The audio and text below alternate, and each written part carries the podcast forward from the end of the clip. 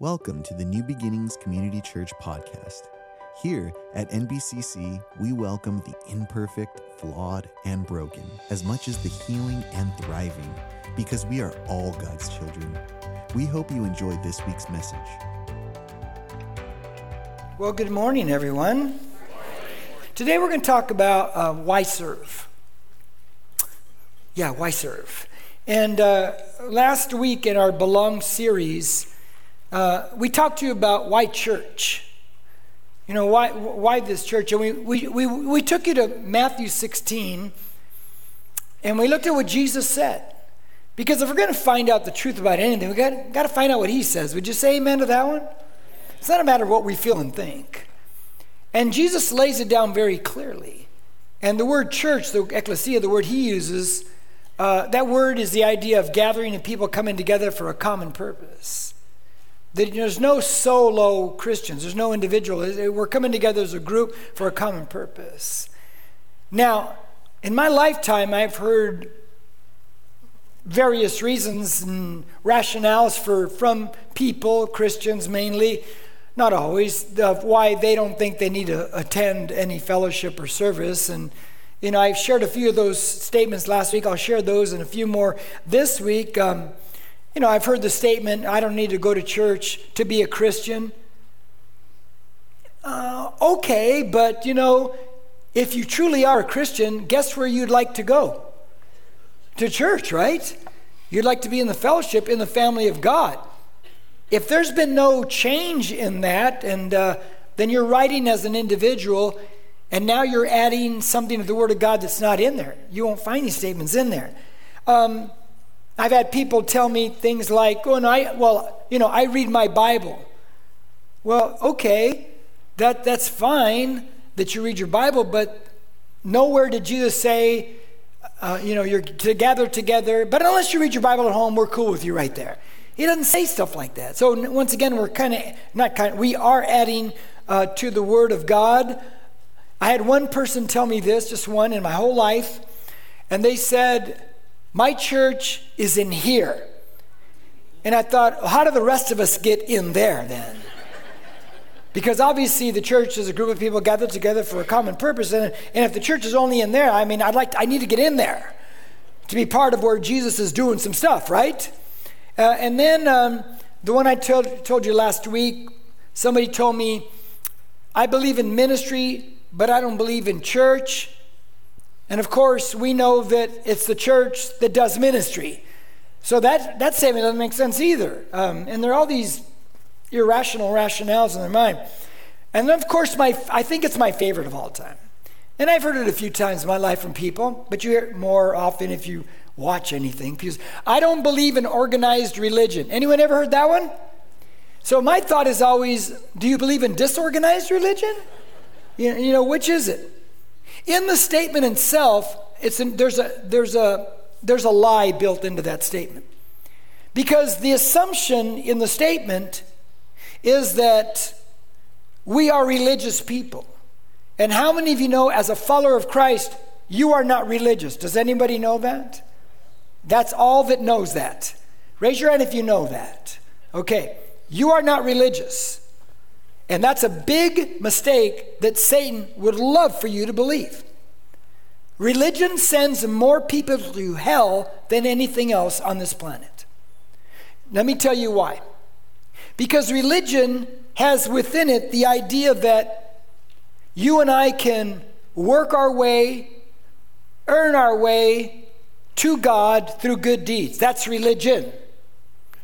But the reality is, according to the New Testament, is there's not a one of us that's righteous. None of us does right all the time. Every one of us sins. And so therefore, you could never, I could never do good works enough ever to even knock out one of my 90,000 sins I've committed in my life, lifetime. None of us can. We needed a Savior to come down because we couldn't make it to him. That's called grace. He comes down to us. And he dies on the cross. He opens the door through his blood. We put our faith in him, activating his grace to us. And now we can walk the door of salvation and we're saved. We can go to him because of him, not anything I can do. See, as a Christian, we are in a relationship with God. Has nothing to do with religion. Nothing whatsoever. So when somebody tells me I don't believe in organized religion, neither do I. Why would I believe in religion? Religion does nothing for me. I was already religious the first 23 years of my life. It didn't get me anywhere. But when I came to a relationship with Jesus Christ, that changed everything because the Spirit of God came to live in me. Any amens to that one right there? Now, as Jesus shares in Matthew 16, as we talked last week, the reason we gather together for the common purpose as believers is what he said. Here's the purpose that we drive back the gates of hell. Do you remember that statement last week of Jesus? Yeah? Yes or no? Yes? So now we're supposed to have hell backpedaling. And when Jesus used the word gate, remember that is the idea of authority. We see that throughout the Old Testament because that's where the authority of the leaders of the city uh, would take place. And he's given us the keys of the kingdom to drive it back. We've been given the authority as a follower of Christ. So now, when you put that all together, that we're driving hell back and expanding the kingdom of God as a group of believers that come together for a common purpose, now you realize that the words that Jesus is talking about, and as you put it together, these are words of war. We are in a war. We are in a battle. We're in a fight. And we're in the fight for souls and for lives. If you ever sit down with me one on one and hear my heart and hear what I really feel inside, more and more in my life, I feel like I'm in a massive battle every day of my life. And I feel that way. I feel like I'm in a massive battle against the culture. I do not, I'm not against humans and people. I love people. But the thinking out there, I feel like I'm in a war. And a war that we need to win for the sake of human lives. Any amens on that one? So we're in this war. And as Paul writes to Timothy, we're all soldiers. At least we should be. It was 1982. And I was um, I was a correctional officer at CIM East Facility. Any correctional officers? Anybody? One, two. Oh yes, Steve. Uh, anybody? Anybody else? No, no, no. Okay. I was a correctional officer, and at CIM East Facility, and I remember reading in the newspaper. I just dated myself. Some of you go, it's a newspaper. Just go look it up. I don't have time to, to give a history lesson. But I remember the newspaper, and it stated that there was a riot happening at CRC, which is Norco facility. And so I thought, hmm. I didn't think much of it at the moment, but I would in a few hours.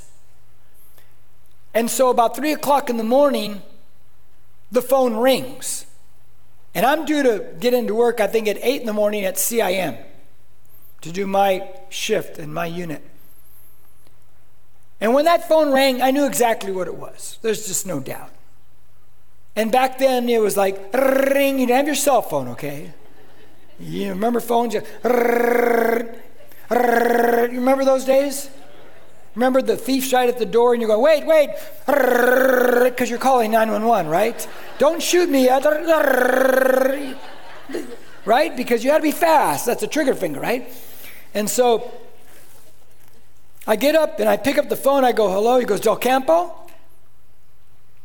And I said, yeah. He goes, this is Sergeant so and so at CRC. And I'll never forget his words. He says, it's all going down right now. We need every available officer right now. Get down here. I said, okay. Hung up the phone, told Olivia, I said, I got to go. I put on my uniform, put my badge on, and I headed out. And I drove to CRC. I get there, there's the main gate. Officers are showing up. I remember they put us in a van. So many of they, they, they're taking us into the units. I remember the perimeter was the correctional officer SWAT team, of which one of my high school best friends was part of it. I saw him on the perimeter, and they were ready to go. We get to a unit, and at CRC, where I worked at CIM, there's cells and you can lock people up in cells. Not at CRC, it's really old. It's big dorms. And so there's no way to lock people up. You just have to guard doors. They, me and a guy who worked at Frontera, the women's prison out here, he had been called in, and they dropped us off in this segment of unit. They gave us one shotgun. They said, You're going to patrol this hallway here. No one comes out of the units. And so I say the shotgun, so you know I know how to use a gun, okay? um, and we start patrolling for 14 hours. It's like from here to about the back wall. We're walking back and forth, making nobody comes out of the units. And we're, we're taking turns with the, with the shotgun stuff. And so, but the one thing I remember as I patrol when I first got there, there was a, like a trail of blood on the floor. And the floors are cement. And the trail just went all the way down and further than I was patrolling and to me, it looked like somebody was injured pretty bad, bleeding pretty bad, and they just had to grab him and drag him out, is what it was. And so I thought, this is as getting as real as it gets now. And so I patrol. Me and this guy, we patrol back and forth, back and forth, 14 hours. And uh, we kept the peace. And by the time I got there, there was plenty of officers that already had squelched the riot, and we were coming in as the peacekeepers now because these guys are tired. Now, I want you to think about this. What if? What if me and all the officers in the area who got called that morning, wasn't our shift, wasn't our place, what, what if we said, go, oh, I know who that is. But we picked up the phone and they said, Del Campo, we need you to go, you know, I really don't feel like it. You know, I, I just feel so comfortable right now. I just want to, can I just sleep in? Now, you guys got it right. Or what if I even told myself, I know who that is. I guarantee it's the prison. I'm not going to answer the phone. And, you know, forget those guys. If I don't answer the phone, well, they can't tell me to come in. And so I go, you know what? The blankets feel really good and I just roll over and I go back to sleep.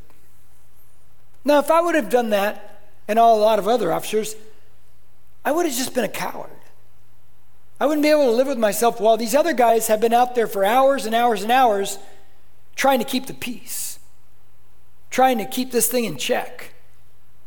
And so I went because, you know, I'm, I was an officer.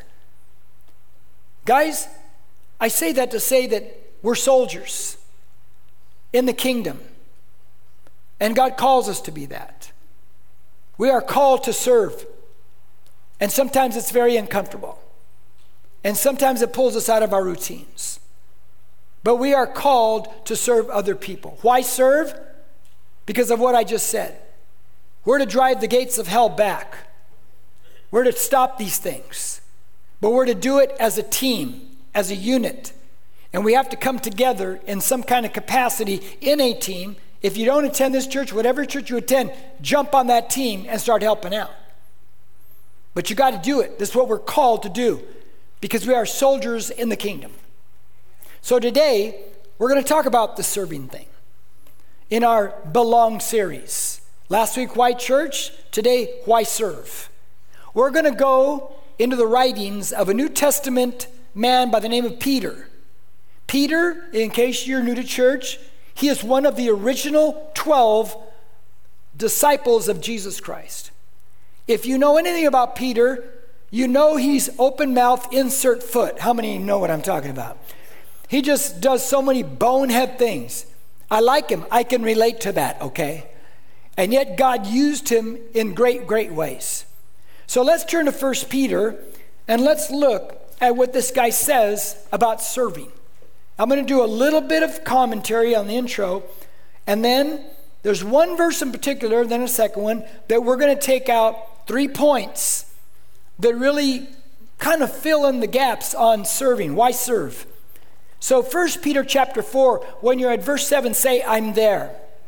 And I sure hope that you are reading your Bible and learning your Bible. Otherwise, you're open to any interpretation out there and you don't know what God has said. Amen?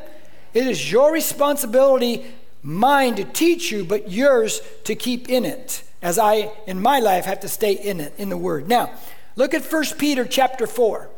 And verse 7 is where we're going to begin. Watch what Peter writes The end of all things is near. Therefore, be of sound judgment and sober spirit for the purpose of prayer. Now, to understand, we've got to understand something first. Who is this guy Peter writing to?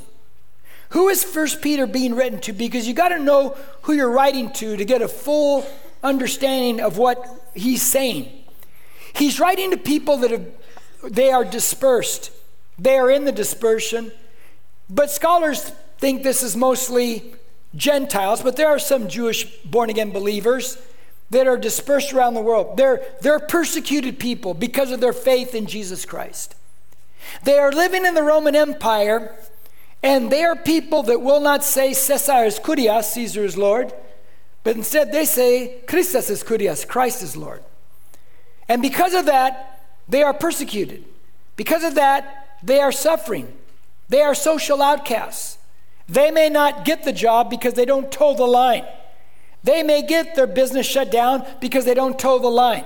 Christianity has not yet been outlawed at this moment of its writing, but it will be uh, outlawed, and it'll get even worse than what they're going through. Some things don't change. Any amens on that? If you don't agree with some things in America today, you get fired. You say that's not true. You get you need to get out more, because that is exactly happening in America, and that's not right.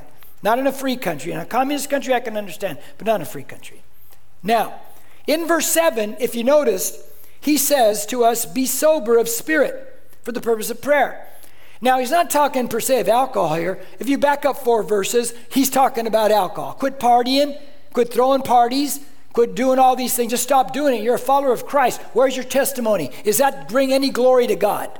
You better think about that one. But here, when he says be sober of spirit, it's the idea of don't go off into a tangent. Don't go off into any new interpretation of Scripture.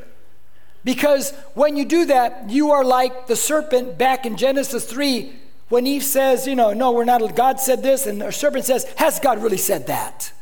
And he creates a new interpretation of Scripture. Do not add to the Word of God, do not take away from the Word of God. Amen to that one. Yeah, you're not supposed to do things like that. That's a dangerous place to be. Verse 8, he says this Above all, Keep fervent in your love for one another. Boy, what a great statement. Because love covers a multitude of sins. Now, watch, real quick. Love covers a multitude of sins. Now, he's telling us when you see someone in sin, don't go blab to everybody else what they're doing. Don't be that kind of a person. Instead, you want to be a lover of other people, a helper. He's not saying to agree with sin at all. And we don't agree with sin. But here's what he's saying, and let me give you an Old Testament example, a visual, to show you what this is saying. Love covers multitude of sin. Now, when Noah in the Old Testament after the flood, he gets drunk. There's fermentation, and he gets drunk. And he's in his tent, and he's naked, drunk. One of the three sons comes up, sees dad, he can't wait to tattle. Can't wait to tattle, and he goes to the two brothers, other ones, and he tattles on dad. The other, the two brothers, they come to check it out. They don't look in the tent. What they do is they get a cover, probably animal skin cover, and one gets it here, one gets it here, and dad's in the tent, and they walk in backwards, and they don't look at dad, and they cover him up. That's a beautiful visual picture of what Peter in the New Testament is saying that love covers a multitude of sins. Amen to that one? Now look at verse 9. Be hospitable to one another without complaint. Very important, without complaint. Because as too many Christians walk around complaining about everything. No, just, just stop that now. Just stop that. Let's be a different type of person now because the Spirit of God lives in us. So here we go. I'm going to give you three things that we're going to find in verse 10 that Peter's telling us about serving this morning. Why serve? And number one is this I have received a gift from God. I'm going to come down now, Myrna, so you can give me lights. I have received a gift from God. Now, we're going to read this verse that Peter has written. Now, watch this, and I want you all to read it with me. I'm going to count it through. Here we go. One, two, three. As each one has received a special gift, employ it in serving one another as good stewards of the manifold grace of God. Okay, now notice every one of us has received what? Special gift. We're all gifted. Oh, no, not me, Jim. Oh, yeah, you are. God is not a liar. Every one of us has been gifted spiritually. And there are three categories of giftings in the New Testament 20 some gifts. We all got a couple of them, guys. Now, as you read that, we, as you read that thing, so that means to you and I that somewhere in this whole scope of church coming together, gathering people for a common purpose, somewhere I have a gift that somehow is going to be utilized. Now, Paul will write something about this. Watch, put up Ephesians 4:16. Watch what Paul says. And I this this verse is loaded, but I can only pull out one thing in our time frame here. Watch, it says, From whom the whole body are you and I as Christians part of a body of Christ? Yes or no? Yes. We are being what? Fitted. Louder, what? Fitted. We're fitted. That's the key word I want to key on today. And held together by what every joint supplies, according to the proper working of each what? Individual part. Who are the individual parts? You and I. Causes the growth of the body. So when the body's working together, what happens to the body? It grows. Yay. For the building up of itself. So the body is built up in what? In love. Because everybody's working together. Now, I want to go back to being fitted. Every one of us has spiritual gifts. Every one of us. And in those spiritual gifts, we fit somewhere. Somewhere that gift or giftings, they fit in a local church, in a local body of believers. I will tell you that wherever you begin serving probably is not where you end serving because you will begin to see the definition of your spiritual gifts and you only find out what they are by doing something in the kingdom of God. You're not going to find it out by sitting around doing nothing. That's just not the way it works. So, we, we have to find out. So every one of us has to fit somewhere in the body of Christ. We're gifted that way. Okay. Some of you know, and he was here in first service. I don't know if you saw him coming in. But how many of you know Vic Dominguez? He, he cooks for our men's. He's been cooking for all our fellowships for 30 years. But you've heard me say this. We prayed for him. And today was his first day back in church in a wheelchair. He's not quite all the way back yet. But he's diabetic. And he gave me permission to share this. He got an infection in his foot. And they couldn't get rid of the infection. They couldn't get rid of the infection. Because, you know, diabetic circulation problems, you can't feel those things in your extremities. And it got bad. So back in June, they eventually had to amputate his right foot. About right there down. And it's been a long road of recovery, a long road of recovery. He's kept a good attitude. He's gone through those parts where it's like, why? You know, why? But now he's past that. And he's moving towards getting his prosthetic. When he first came home from the hospital with no foot, he has, you have phantom feel. You still think the foot's there. It's not there. And what happened, like that first seven days he was home, and there's no foot there, and he's got the walker to try to get up and do things. Well, Vic fell a number of times. And one time he fell so bad that he hit his head, I believe it was on the counter of the bathroom, bang, as he's going down.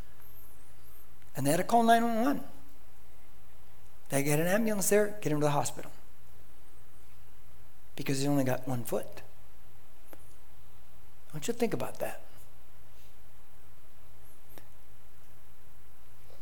Because he's only got one foot, he stumbled and he fell. And because he's only got one foot, you got to think about the other leg and the other foot. He's putting a lot more pressure on the other leg because there's no foot there. Amen to that one? So he both stumbles because he's missing a foot, and there's way more pressure on the one leg than normal. And that's what happens in the body of Christ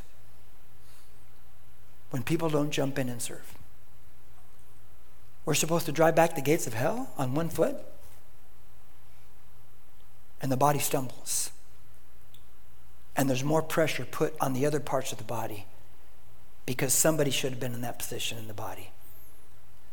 But you didn't step up and you didn't take a spot. and you thought, I don't need to answer that phone. They got it. And the troops wear out. And it gets more difficult because we're missing a foot, we're missing a part, we're missing a piece that fits somewhere. And you're gifted, and you fit somewhere. And it's up to you and I to find out through service where we fit and what we do in the kingdom of God.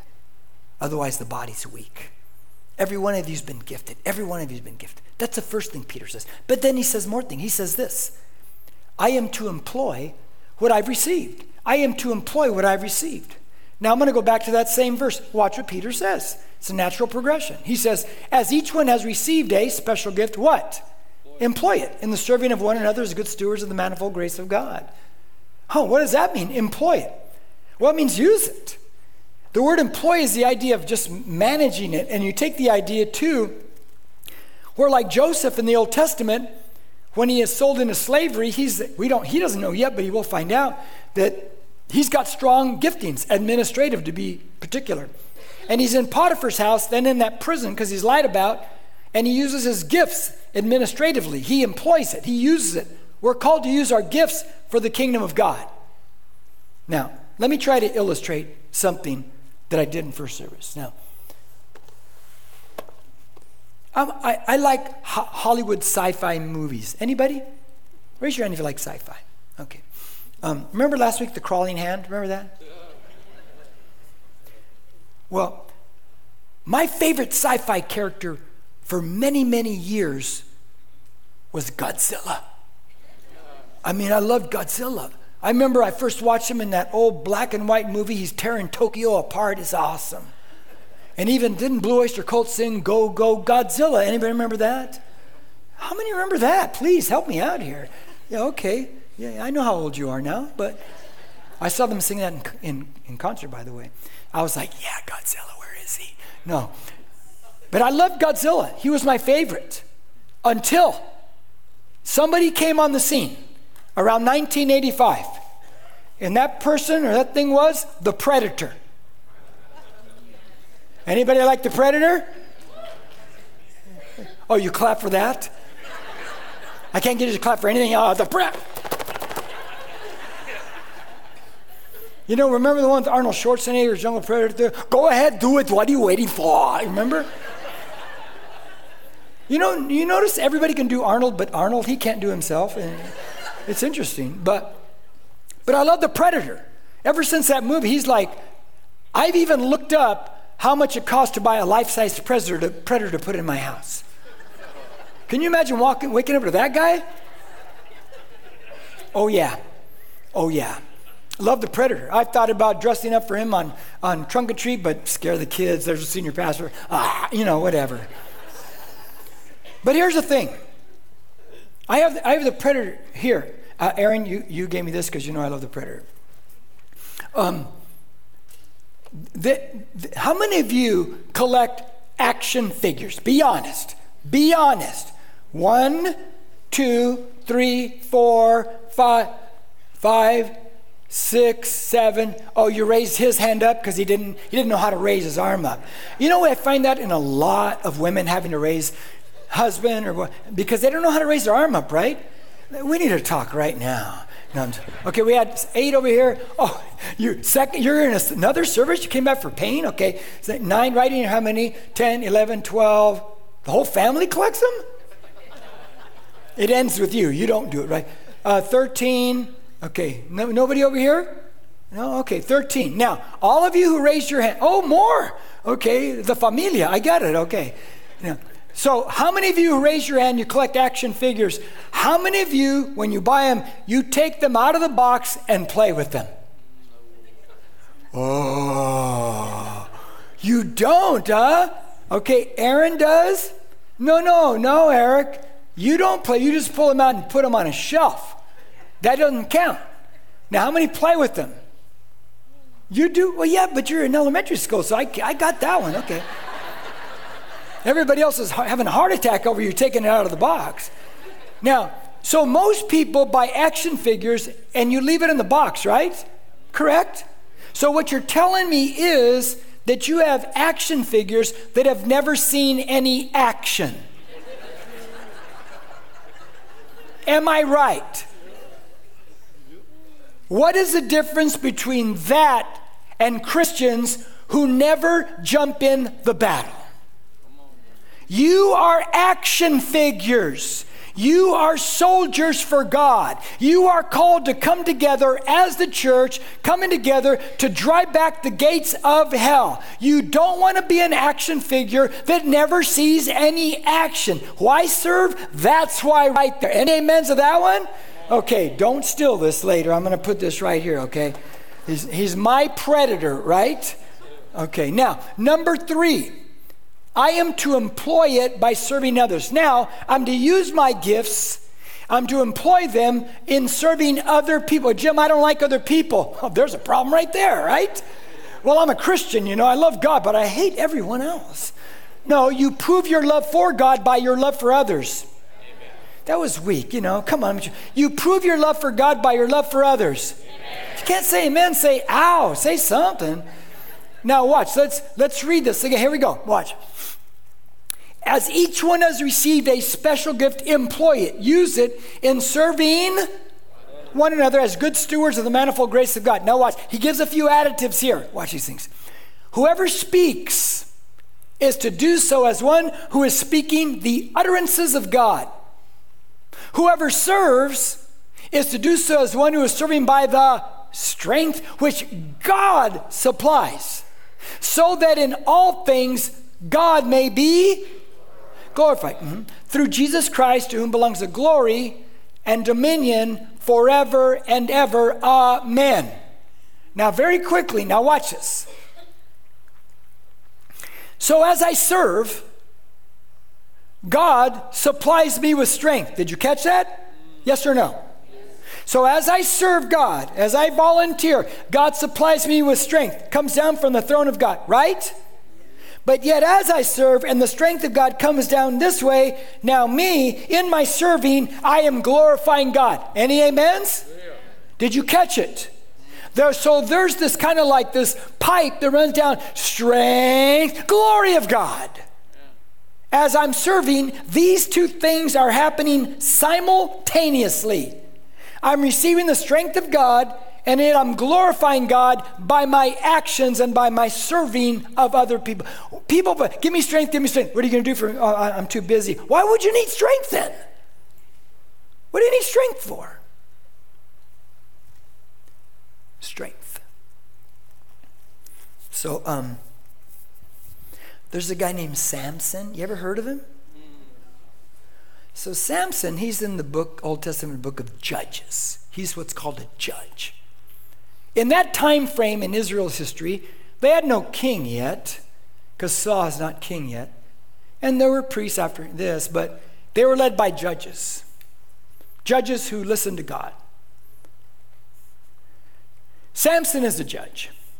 And Samson is what you call a Nazarite vow person. He takes the vow. And that's why his hair grows he won't drink any alcohol. He won't touch dead things because that'll break the vow. The strength is not in the hair, friends. Don't, get, don't think that. The strength is in the vow that the hair is symbolic of. But Samson decides, yeah, I can violate all this stuff. And right away you see him next to a vineyard. You're not supposed to be around stuff like that.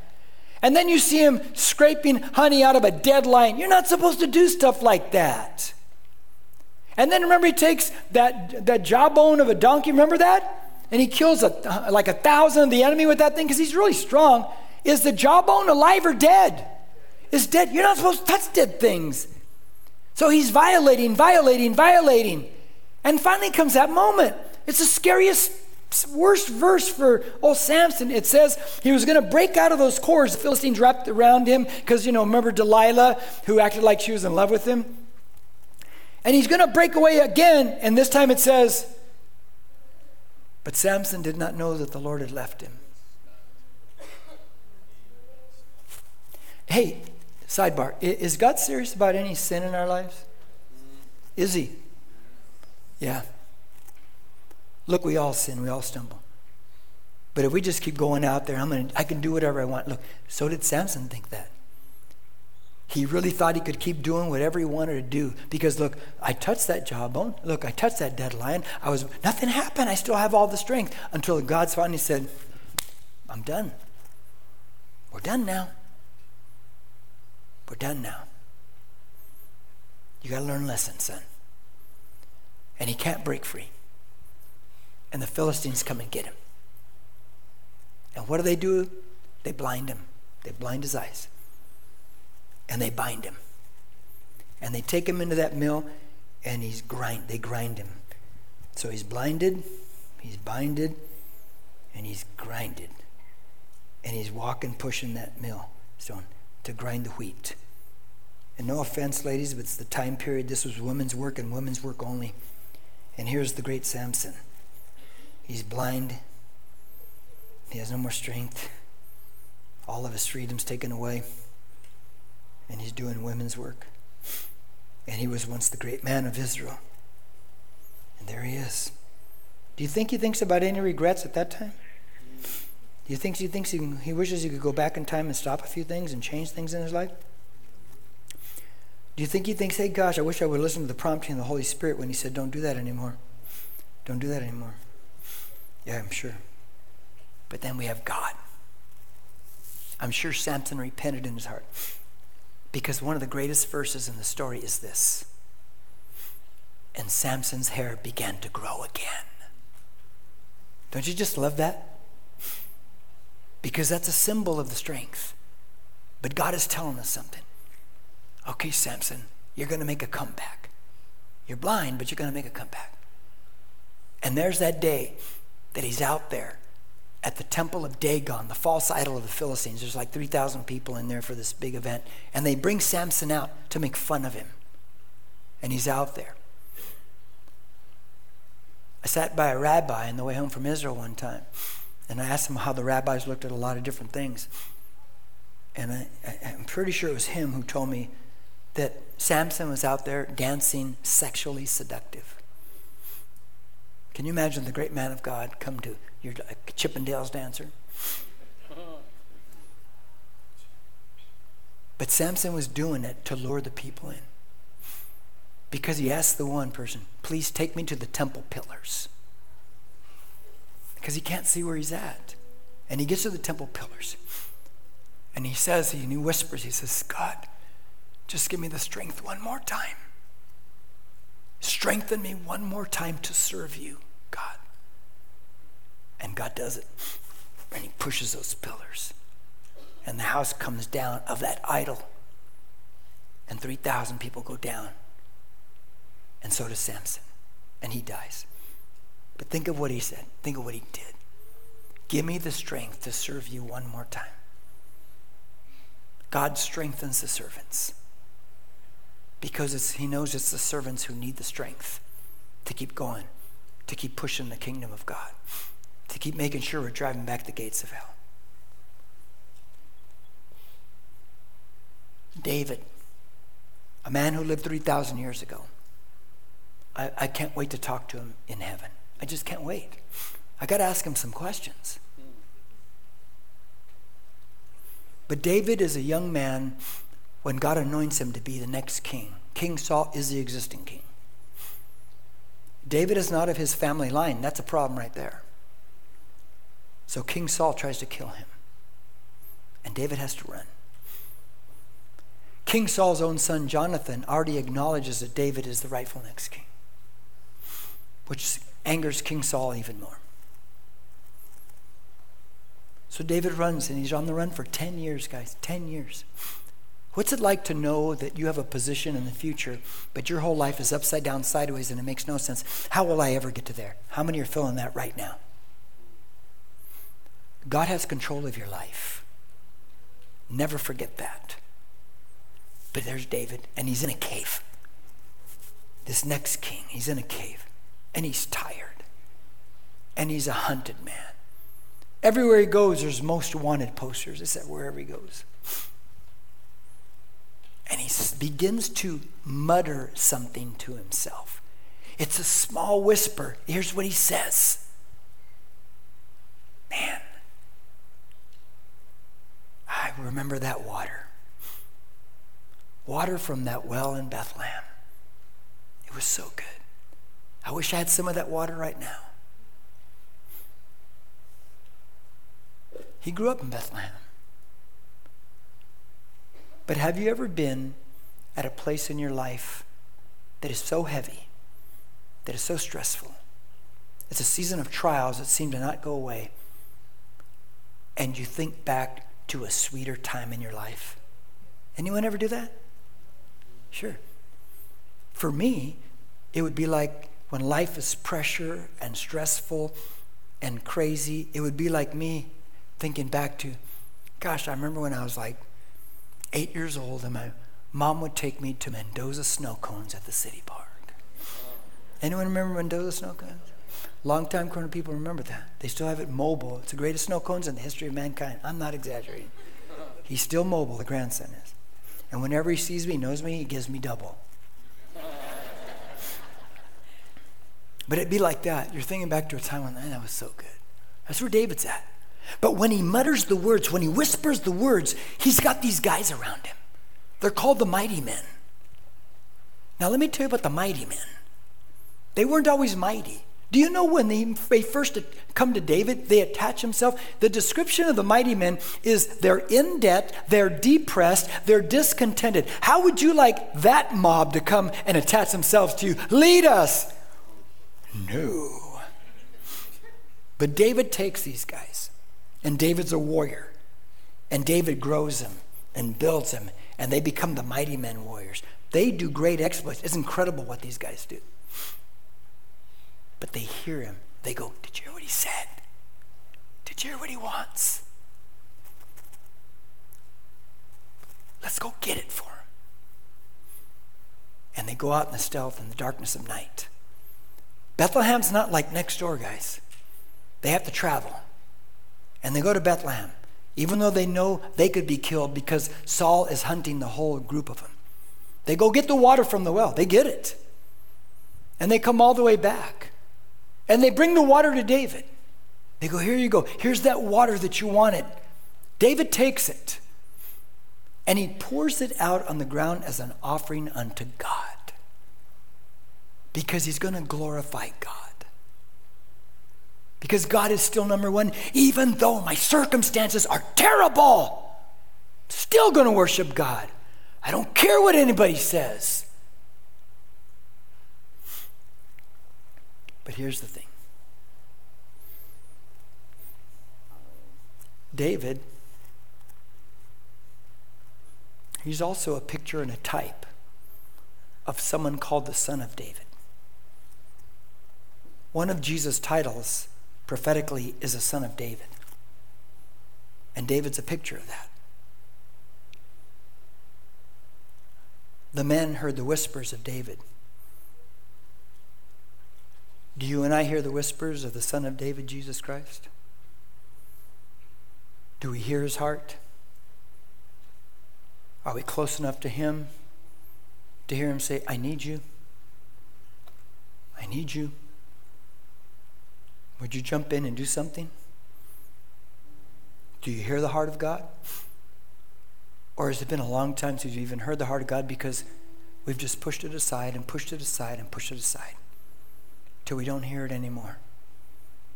These guys are one, close proximity, and two, they're very sensitive to the whispers of David. That's Christianity. That's Christianity. I'm close to Jesus, and I'm sensitive to when he whispers to me and says, You need to do something, Jim. You need to jump in that, Jim. Do you hear the whispers of Jesus Christ. So, yesterday, last month was my four year old granddaughter Willa, it was her birthday. Yesterday was my three year old grand, you know, I got six grandkids in like eight seconds. It's like they're, it's like rapid fire now. I prayed for it, now it just doesn't stop. And uh, Yesterday's was Lincoln's. She's three. And my son Nathan, who gave the, he was the host today, He's got three kids. He'd like like 33, but stop you know, at a certain point. Um, so he had a bounce house. You know, bounce house. Lincoln crawls in. I'm standing outside the bounce house. She looks at me on the inside, and she, here's what she does. She's inside, she looks at me, she goes,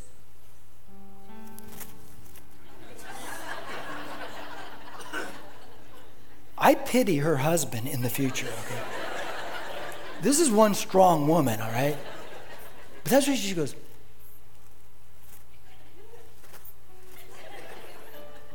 okay. You want me in? So I go in. Look, guys, I'm no spring chicken. You know, I'm, I'm within the vicinity of 70 years of age. You guys are going, no, don't say that. You look like you're 33. I know. No, I'm nearing, I'm, I'm within two and a half years now. And so, and I don't dye my hair, okay? It's just come and look at it up close, all right? But I go in there. And she wants, I either chase her or she chases me. And remember, I battle vertigo. Have you ever gone in a bounce house when you battle vertigo? It's not fun. But she, oh, I have to, I'm in there with her. And the rest of the day, guess what? Granddaddy had a headache from vertigo, but she told me, she goes, You get in here and you do this. Now, I obeyed. I obeyed. Here's what Jesus is telling us at times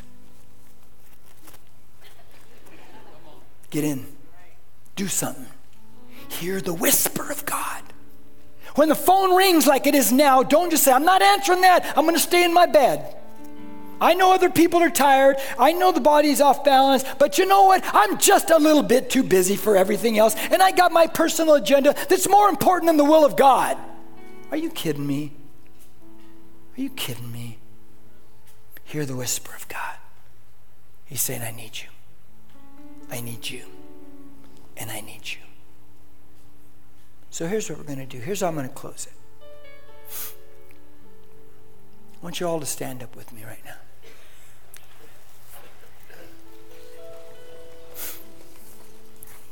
I don't know if you saw all this on the wall over here, but those are all serving positions in our church, places where you can get involved. I'm going to dismiss you in a second. I'm going to pray and dismiss you. I want you, you, you, we don't want you exiting through that door today. You got to go other ways. We want you to come around here, pick a position. They're still up there. Now, you just need to know that everyone who serves at our church you will go through a background check, including myself. Because we protect our children. Amen? And we also protect the money that you give.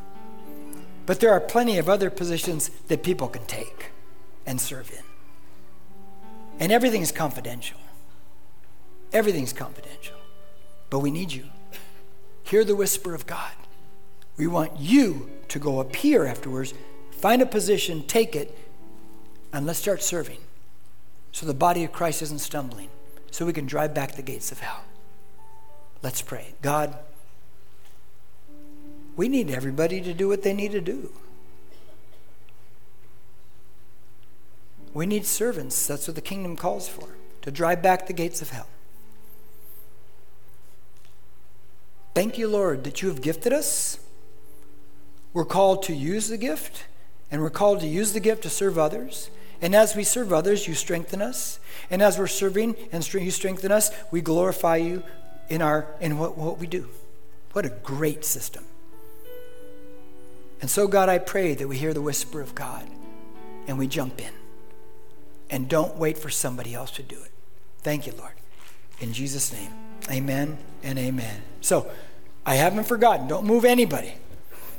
You guys thought I forgot, huh? I'm going to have you repeat, then I'm going to have you dismiss. Here we go. Lord, keep me outward focused and fill me with your spirit. Give me the boldness to share the gospel with others. Open up opportunities to minister outside the church because I see what I'm looking for and make me into a generous person like you. God bless you guys. Get over there, check it out. Remember, you, if you need prayer to my left or right, there's prayer people over here. We start our Bible study Tuesday. See you parents tonight at the parent meeting for student ministries. If you need prayer or dedicated your life to Christ, please reach out to us on our social media on Facebook and Instagram at NBCC Norco or email us at hello at nbcc.com. Thank you for listening. Don't forget to share and subscribe to this podcast.